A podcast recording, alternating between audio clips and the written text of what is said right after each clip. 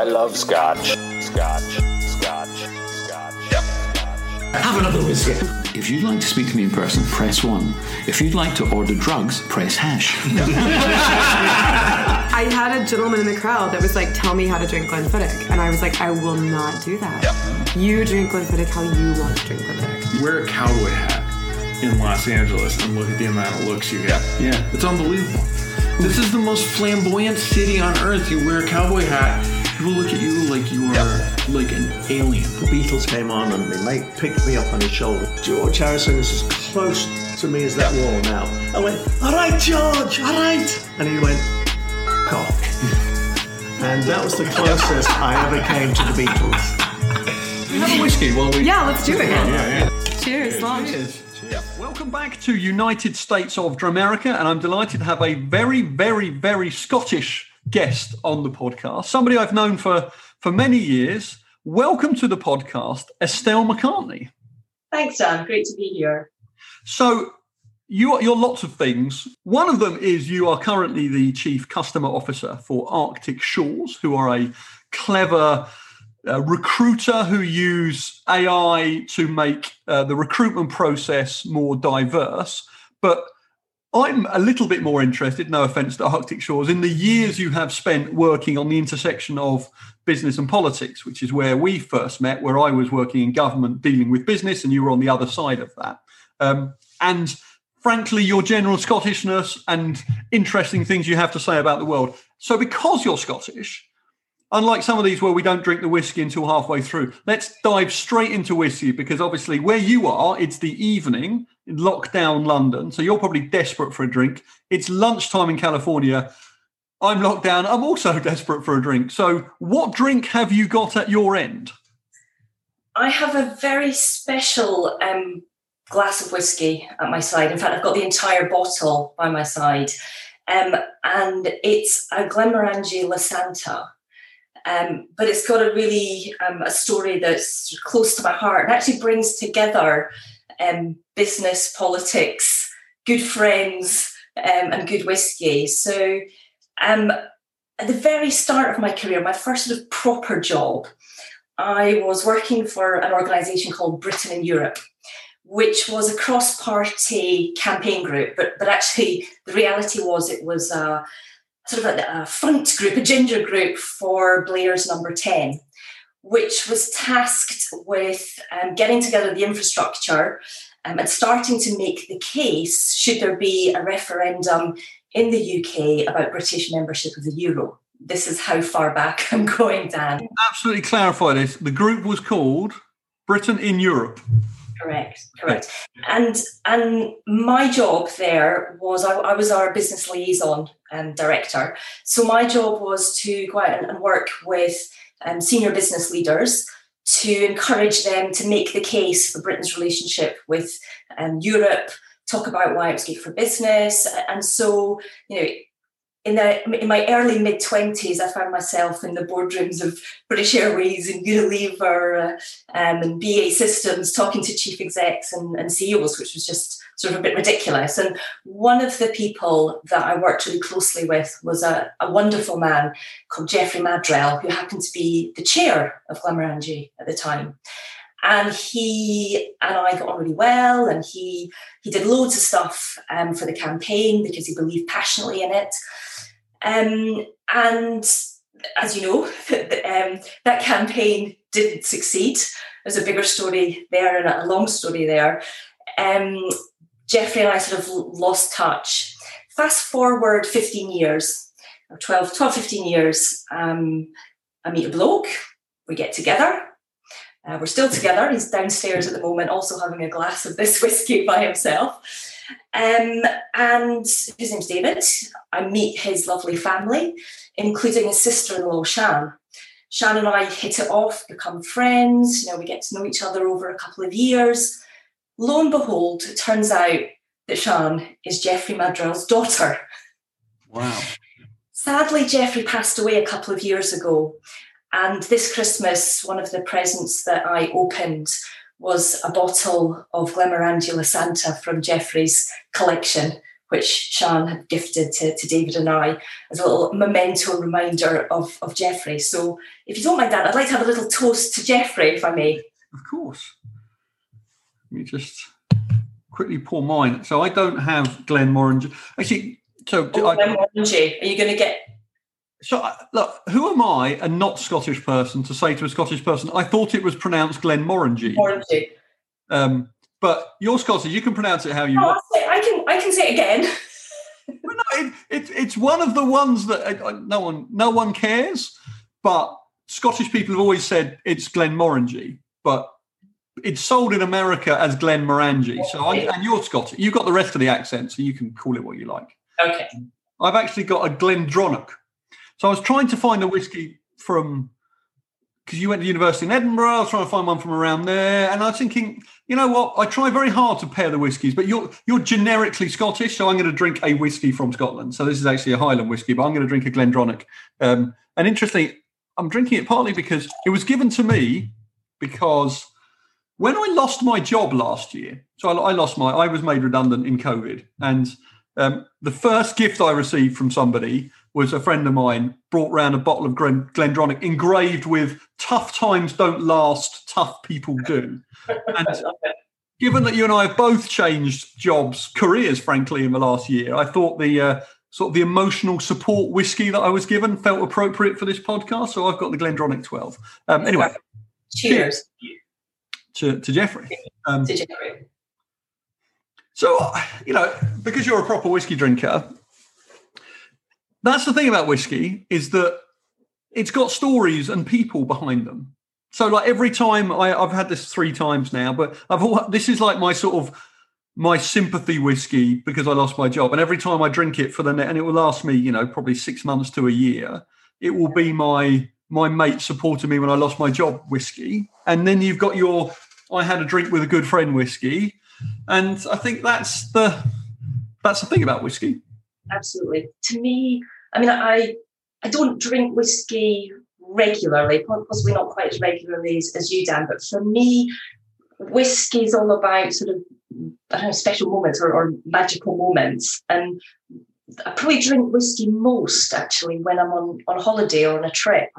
I do tend to pack a hip flask with a nice single malt in it, so that just at the end of a brilliant holiday day, can sit down somewhere beautiful with a great a great sunset or a great you know starry night and just sit back and have a deep breath and and a very special whiskey. So i've got some really special memories of drinking a really beautiful whiskey in some incredible places um, in the world. So for, for me that's what whiskey's about.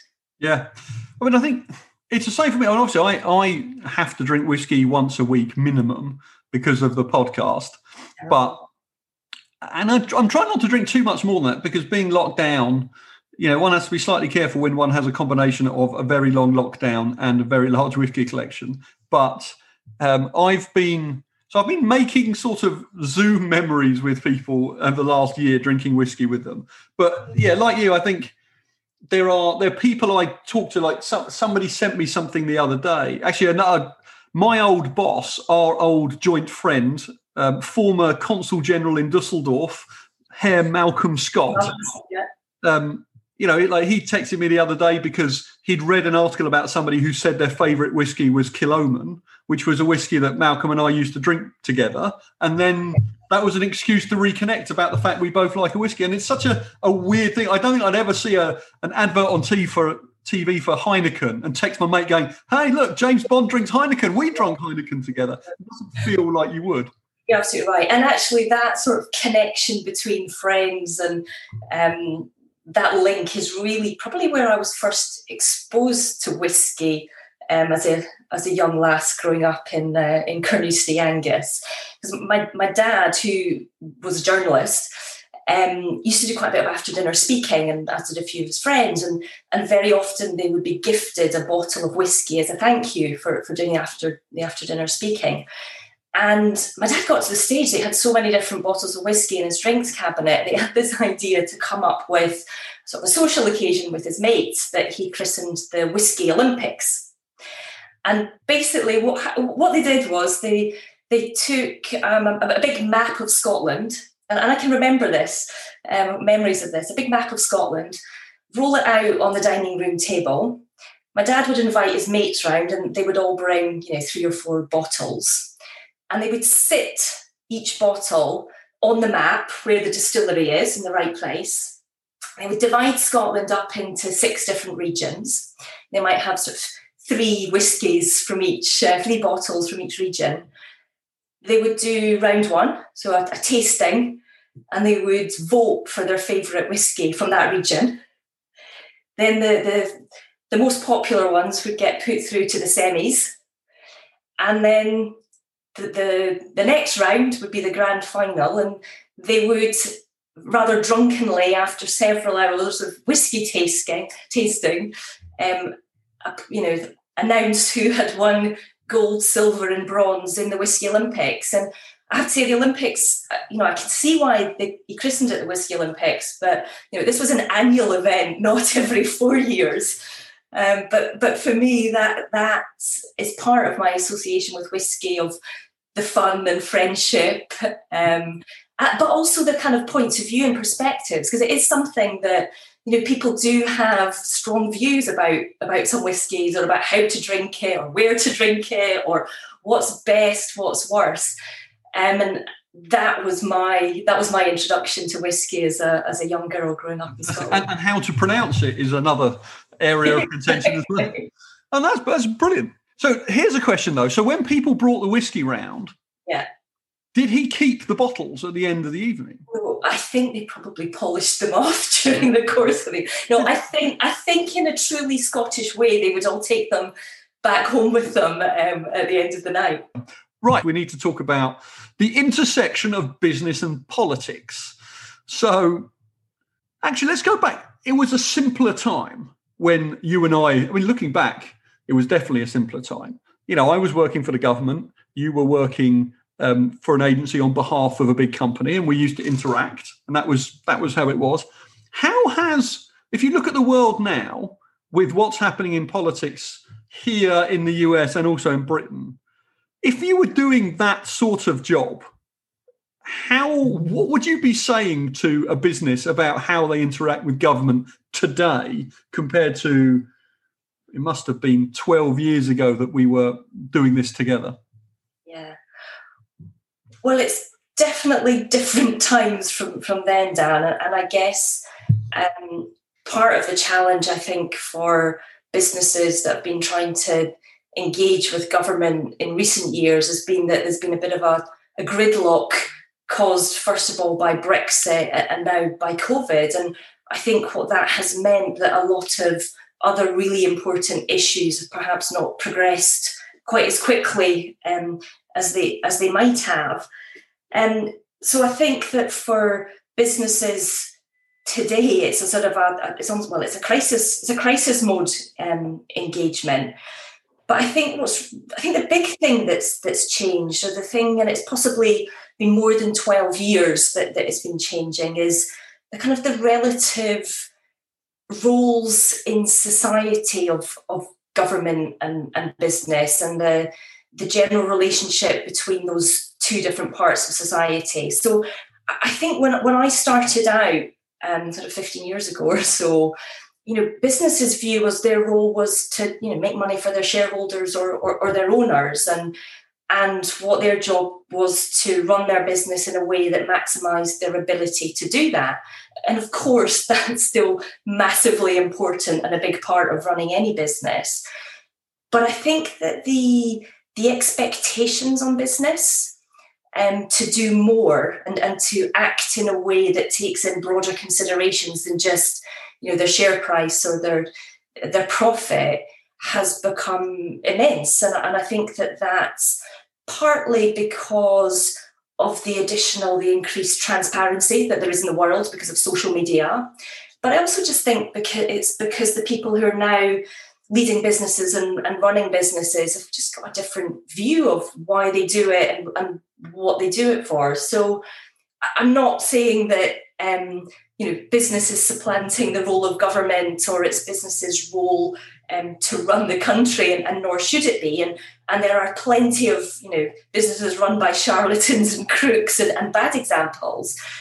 But I think if you if you look at what's happened in in COVID, the extent to which some companies have really stepped up and, and gone above and beyond and taken action and done things which have purely been about making their contribution to this big challenge that society is facing and not necessarily doing something purely because it drives shareholder value. So I don't disagree with that at all. Can I cynically ask the question how much of it is because people in boardrooms have changed and genuinely want to do better in the world? And how much of it is an advisor sitting there saying, it's going to look great for us if we can come up with an idea that makes us money while also doing good? Yeah. So I think that it's probably somewhere in the middle of those two points. I mean, I think certainly 10, 12 years ago, it was probably more the, the latter. So it was someone advising a company who was pretty canny about reputation and, and PR um, that was pushing these issues and actually probably didn't have a seat around the board table. It was probably at a level, you know, rung below the corporate ladder. But I think that now. Sorry to interrupt. And would have that, frankly, have been you, as in you've been hired by somebody and you go in and say, look, guys, try and look like you care more? No. it, no, my role was much more sophisticated than that. Uh, no, it, it, there was definitely a part of, of my job which was to translate for businesses what government and politicians were thinking or what their motivations were, what their trigger points were, and to be that interface between business and, and politics. Um, but I think that you know that that's now, and I suppose that that was possibly where you know when you had sort of it was called CSR in those days, corporate mm-hmm. social responsibility, and that was the early days of it. And, and I think you know it was a little bit more of a what does this mean from a reputational perspective, and that role might have sat in a comms team or a reputation team. But I think over the last 10 years, there's definitely been a, a shift in this is now something that um, impacts, um, can impact the bottom line.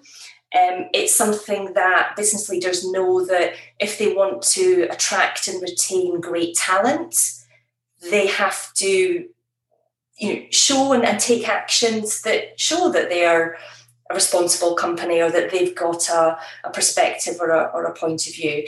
And of course, I'm not saying that every business is doing this or every business is motivated by this, but I think that it has definitely it's definitely moved on. Obviously, cancel culture didn't exist 10 years ago in the same way. And if it did, it was very specific. You know, you might see a small protest outside a company's um, lobby, but you wouldn't have what we've got now and you see and I feel obviously social media is on the rise, but also so has so is polarization and division. So there is a lot now where people will do something, and it could be something very egregious, or it could be they place sponsorship with something like a TV news network or a football team that creates some issue, and all of a sudden, you know, there's a whole campaign against them. Around that sort of thing, you know, what what is the advice? You just sort of keep your head down. Do you be brave and pick a side? What you know? How do you navigate that world? So I think that if you're already in the eye of the storm, then just keeping your head down isn't really an option, and and you know, no comment is not the way to the way to proceed. I think the most important thing is around authenticity and being authentic, um, because if you're not authentic, then sooner or later you will you will get you will get found out.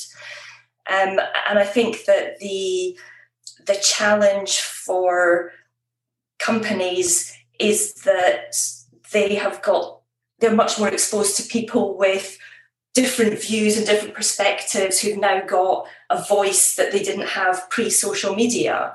And so I think you as a company have got to know what your values are and what your your position is and what your perspective is and yes, you listen, but you, you know, you have to be authentic and think about that and know what that is so that you've got a solid foundation from which to respond to you know a, a stone that gets thrown or, or a perspective that comes in from from one point of view. So i think it goes back to you know companies needing to have more than just a story about their business strategy but about their values and their position and what they're doing and how they're acting such a complicated world because you look at I mean, like some big examples here, like Nike, Nike, for example, have been seen to handled the whole social justice thing very well. You know, they supported Colin Kaepernick all the way through.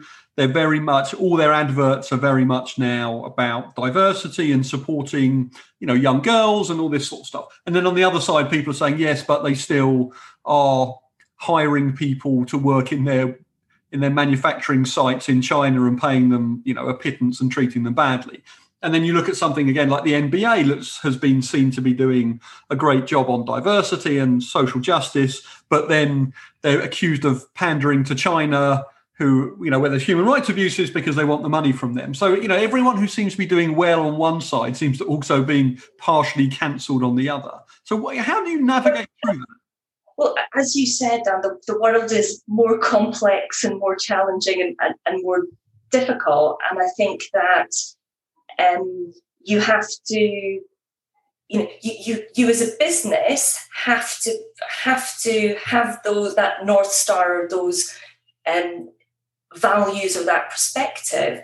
And then you, I think that we now live in a world where you actually do have to take um, action and respond to specific challenges or criticisms um, you know that you face. And it, it's not it's not easy and it makes the boardroom a much more frightening um, place to be. But actually ultimately i think it's a good thing.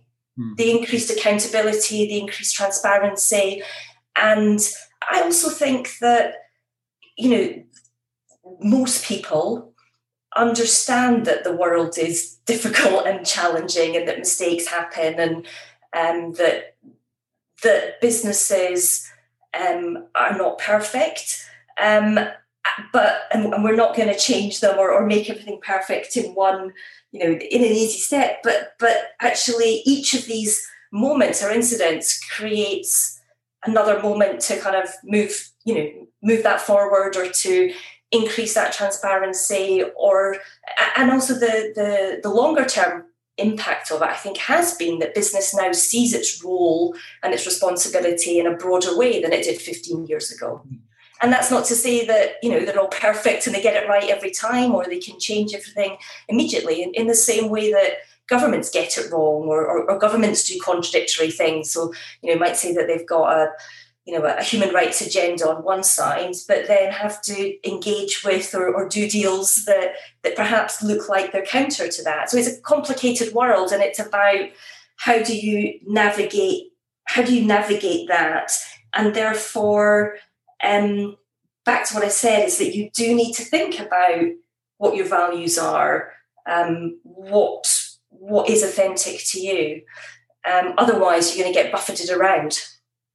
So here's a question about government. So when I, I don't think this is specifically related to when I left government, but I like to think that in the dozen years I worked for the government, it, it felt very obvious that people wanted to be associated with you. So companies wanted a relationship with government because they wanted very specific, tangible things like grants and government support and so on. But then also the association with government was seen as a good thing both in the UK but also abroad, companies would work with us. Now, do you think, and this applies both in the UK and the US, is it much more complicated? Like, is it almost being too close with government could be seen as being tainted now, and you're almost better not being involved? Is that is that right? I, I, it's a really interesting question. I, I mean, I think um, I think that, that what you've raised might reflect the specific individuals um, that are heading up governments in, in those two respect in those two countries, um, rather than you know rather than a broader all government is bad or, or you know I don't want to be seen I wouldn't be seen anywhere near government and politicians. I think the advice that I always gave um, to companies when you know when I was working in that world was around the difference between engaging with government and being party political, or engaging with opposition and being party political. Um, and I think for you know for for business that is um, you know that that's probably uh, you know that's a massively important thing um, for business to kind of or, or, a challenging thing to navigate that line between uh, I've got you know I'm engaging with business for this engaging with government for this reason and but I pro- possibly shouldn't you know be seen to be too party political. Um, yeah, I think here it's, it's I think in America it's much more extreme. So Yeah. you know a poli- so the usual sort of president visiting factory opening is sort of fine, but Yeah. there's been some very specific examples here in the last few years where you know president says something bad about a company, company share price drops immediately, but then actually sometimes goes back to where it was afterwards because the other side who and it depends on the demographics of the company's audience might actually make a might want to do business with that company specifically because they have fallen out with the, the president or the president's family. So i think in america it's it's much more people give money to one side or another while in britain it feels a little bit more softer I think that's right, and I think that that there's certainly, um, you know, we certainly have our challenges with divisions in society, but in our country, and, and some of that is driven by politics. But I don't think it's quite as as acute as it is um, in the states, and also think the broader relationship between business and government because of the money and the funding thing um, it is different in the UK. You know, there's not the same uh, need for for political parties to to raise vast vast amounts of money. So you Oh. don't have that you know that that same acute thing. Yeah, there was an, there's been an interesting thing in in recent election campaigns around um, sort of businesses or or business leaders rather than companies coming out to support one party or the other. I mean, certainly in in the run up to ninety seven. Um, Labour were absolutely obsessed with demonstrating, so, demonstrating that they had credibility amongst the business community, and therefore a big part of the Labour Party's election campaign and, and the run up to that was about co- was about courting business, um, and then the election after that, there, there was a similar, you know, fascination with really important to roll out business support for Labour, get that credibility on economic policy.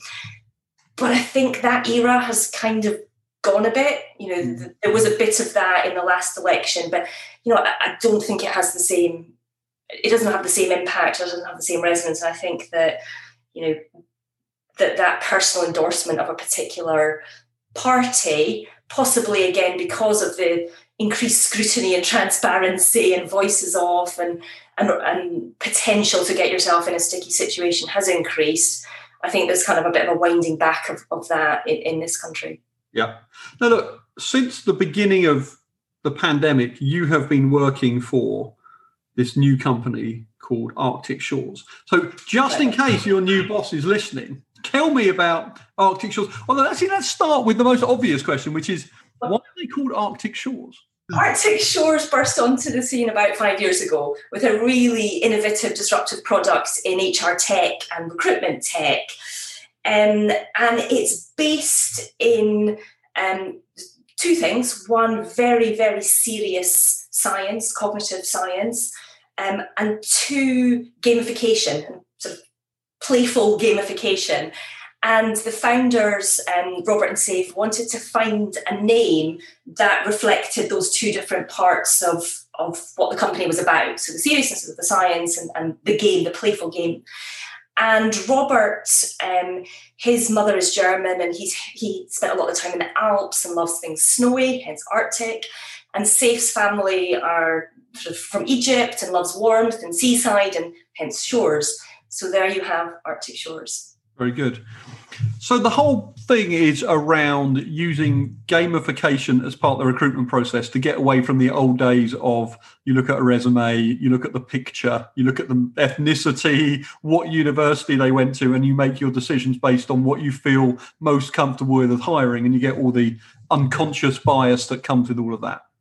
Exactly. So, so basically, the, the assessment, which is um, it's an online assessment, is grounded in psychology, in cognitive science, and in data science, and it's used particularly in early or originally into early years careers and, and graduate hiring. So you know, PwC use it in loads of countries around the world for their their grad hiring. And what it does is it enables um, companies to see more in people, to kind of go beyond just their CVs or their qualifications, and to get an insight using um, the, the, the, science behind the tool to understand what a particular candidate's sort of natural behavioural pre- preferences are, what their potential is. And the impact of that is that it, it reduces dramatically kind of bias in the interview um, process, whether that is, you know, bias of which university you went to or gender bias, all these unconscious biases that exist.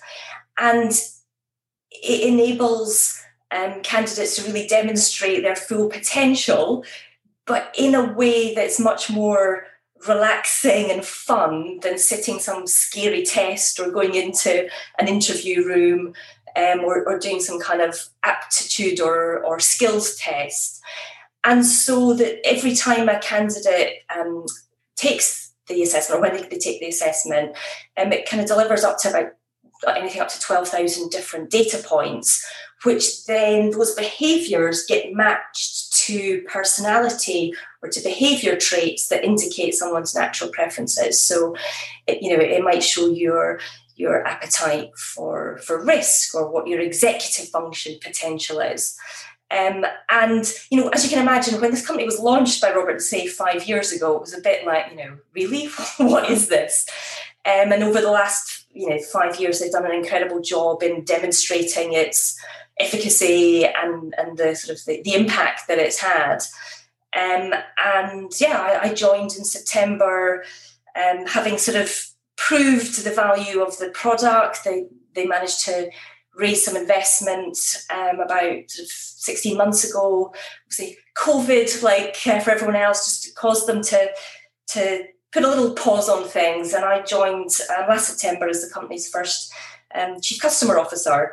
So it's an incredibly exciting and scary and, and you know challenging time for anyone that's in a scale up business um, in the current environment. So when they hired you, presumably you used their software as part of the hiring process. Absolutely, yeah, absolutely. So they didn't know they were getting a Scottish lady until they got one. They had no idea whatsoever. They were mightily disappointed when I turned up. I didn't know. Um, no, actually, it's a company that I had known for a for a, a, long time. I'd known one of the founders, Robert, actually through again through the interface between business and, and politics.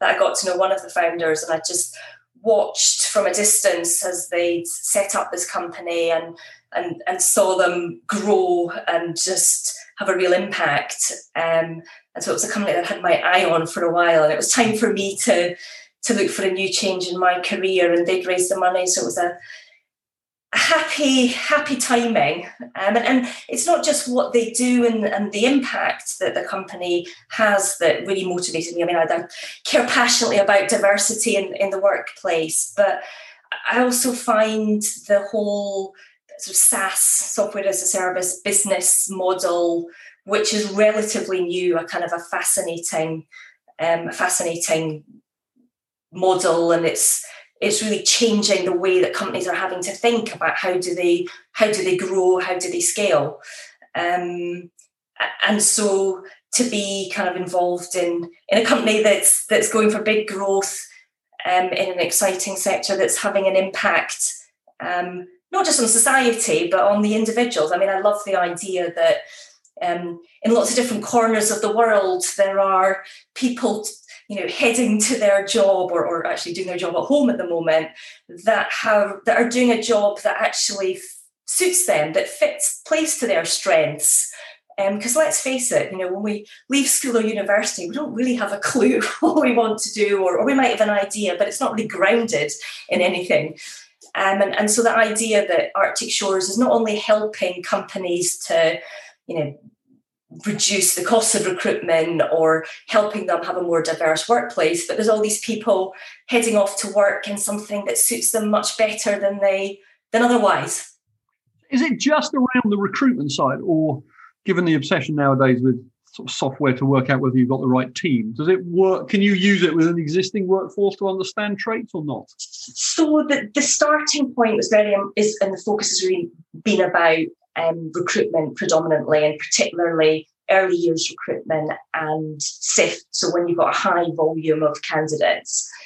Um, there is potential that there is potential for it to be used more looking at teams or looking at career development.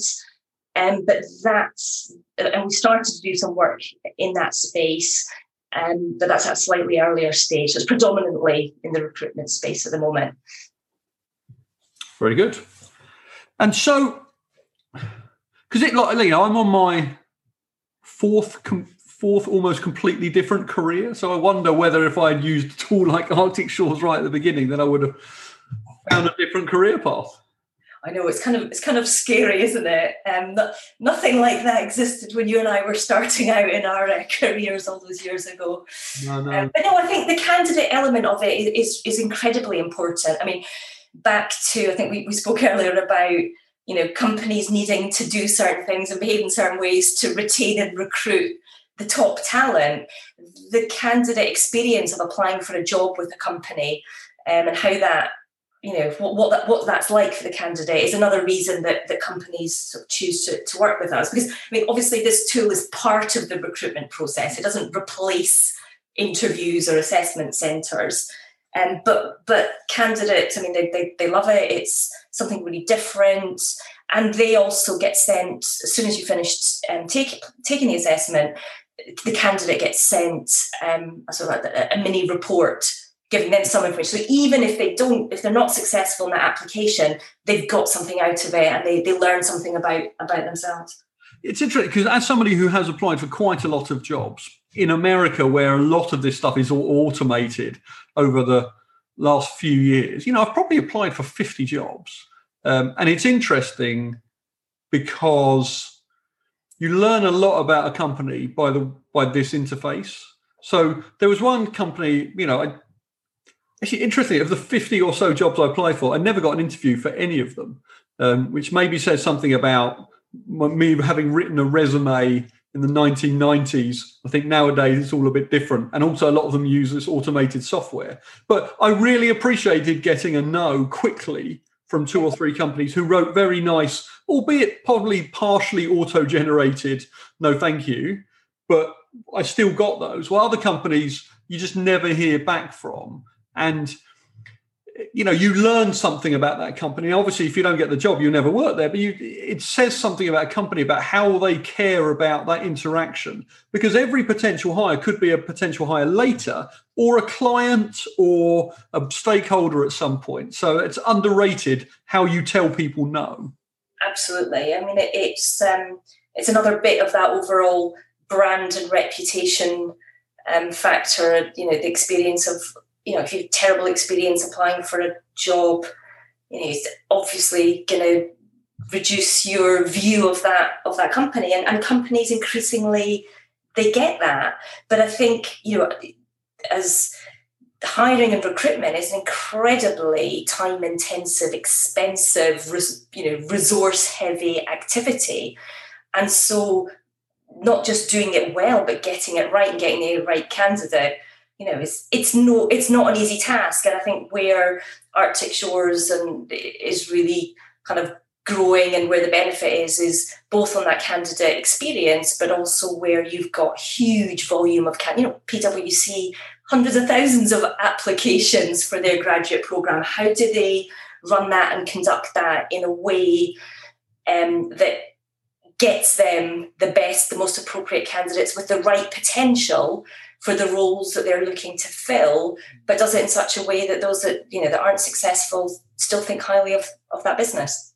Yeah, absolutely. And actually, I mean, obviously, recruitment's always been important, but it feels like at the moment maybe it's even more important than usual because it is entirely plausible that you would hire somebody and not meet them in real life for a year. Um, and not know what they're doing in between the Zoom calls and all that stuff. No, absolutely, and and you know that's um, certainly a, a reason. I don't I don't want us to.